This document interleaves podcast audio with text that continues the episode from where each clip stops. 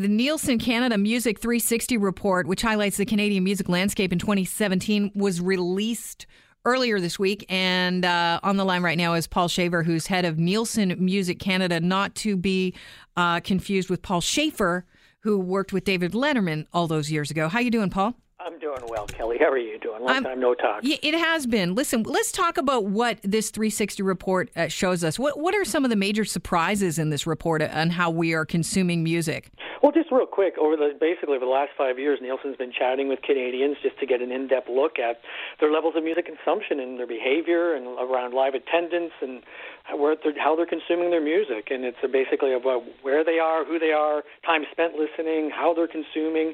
And, yeah, we just wrapped it all up. And the great news is that music consumption is up in Canada. And, in fact, ninety-three percent of Canadians are listening to music. That's up from eighty-nine percent a year ago. So it's a quite exciting, and if you actually look at uh, specifically in the millennial sections, it's up even higher. Up ninety-six percent of millennials are listening to music. Is there a major reason why we're listening to, to more music? Is it greater access from various platforms, you know, like radio, streaming, uh, YouTube? Well, you can contribute a lot of it nowadays to the rise of, of the move towards mobile consumption. Over half Canadians' population listen to music via their smartphones these days. It's more accessible. Your phone's with you all the time in all your different elements, whether it's listening, streaming it online, through mm-hmm. an app, through a platform. It's in your hand wherever you go now, Kel, as opposed to back in the day where you kind of either were in your car listening to a, in your radio or at home on your stereo. You know what I found interesting, because I'm looking at a few of the uh, pages in your report. Now, it's a big report. You guys uh, did a lot of talking to people about how they enjoy music in Canada. And the fact that, you know, I think radio gets nervous about people streaming, but they... They are not giving enough credit to the fact that people still want someone there to aggregate, to to help them discover music, and that's why radio's still top of the heap, right? It is, actually. It's still, we call it, radio is still king for music listening.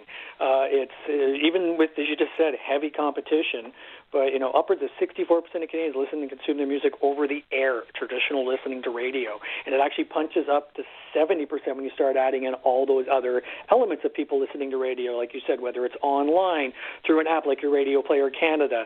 Um, it's up. People are able to consume it more and more, and it's uh, it's the number one outlet for music discovery. It goes back to what you said, you know, people like sometimes being pushed content, even when you go to some of those other providers streaming. Playlists tend to rule in that world as well. People like curated content. Mm-hmm. Radio yeah. has been doing that wonderfully for years. I think if you connect, and radio has shown, you know, if you're connecting with the personality that's on air, then you're more willing to uh, open yourself up to something new that they're sharing with you. It's sort of like when you listen to an artist that's sharing on one of the streaming um, platforms their playlist. People like to find out, you know, what Paul McCartney's listening to. Absolutely agreed. People, I've, I've trusted allies that they, they listen to. You become an, a, a confidant of, of people when they're listening, and they kind of tend to lead and follow.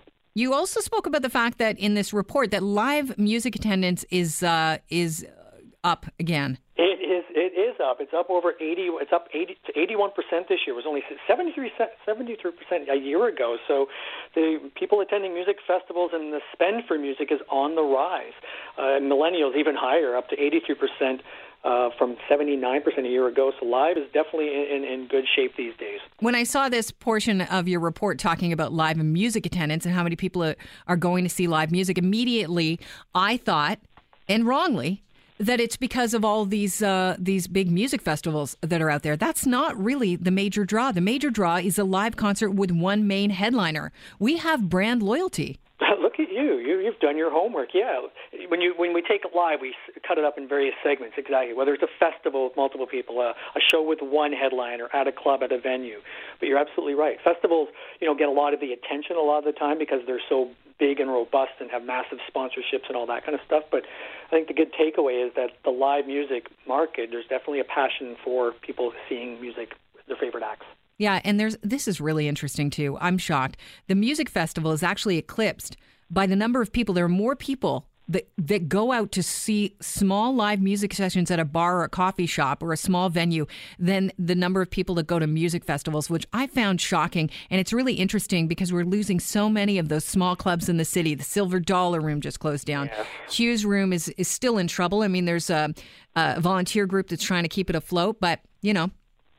It's hard. It, it, it's difficult. It's, you know, real estate probably in the fees have to pay play a lot into that that fold back in the day when some of those venues were, you know, they were thriving back in the day. And I, I fear the day of at least looking like a Van, uh, you know, Vancouver back in the day when we both were there, all those markets, that venues that were there. And I, you know, Starfish Room, is that gone? Starfish Room's gone now. Yeah, yeah, I bet. Richards on Richards, gone. Wow. And I'd hate to think of the day when something like the Horseshoe or Lee's are in jeopardy of not being around in the Toronto marketplace because of pressures on, you know, real estate, and just the, the, the dollar can drive that sometimes. Chris had an interesting question that had to do with uh, social media. Chris, what did you want to ask Paul?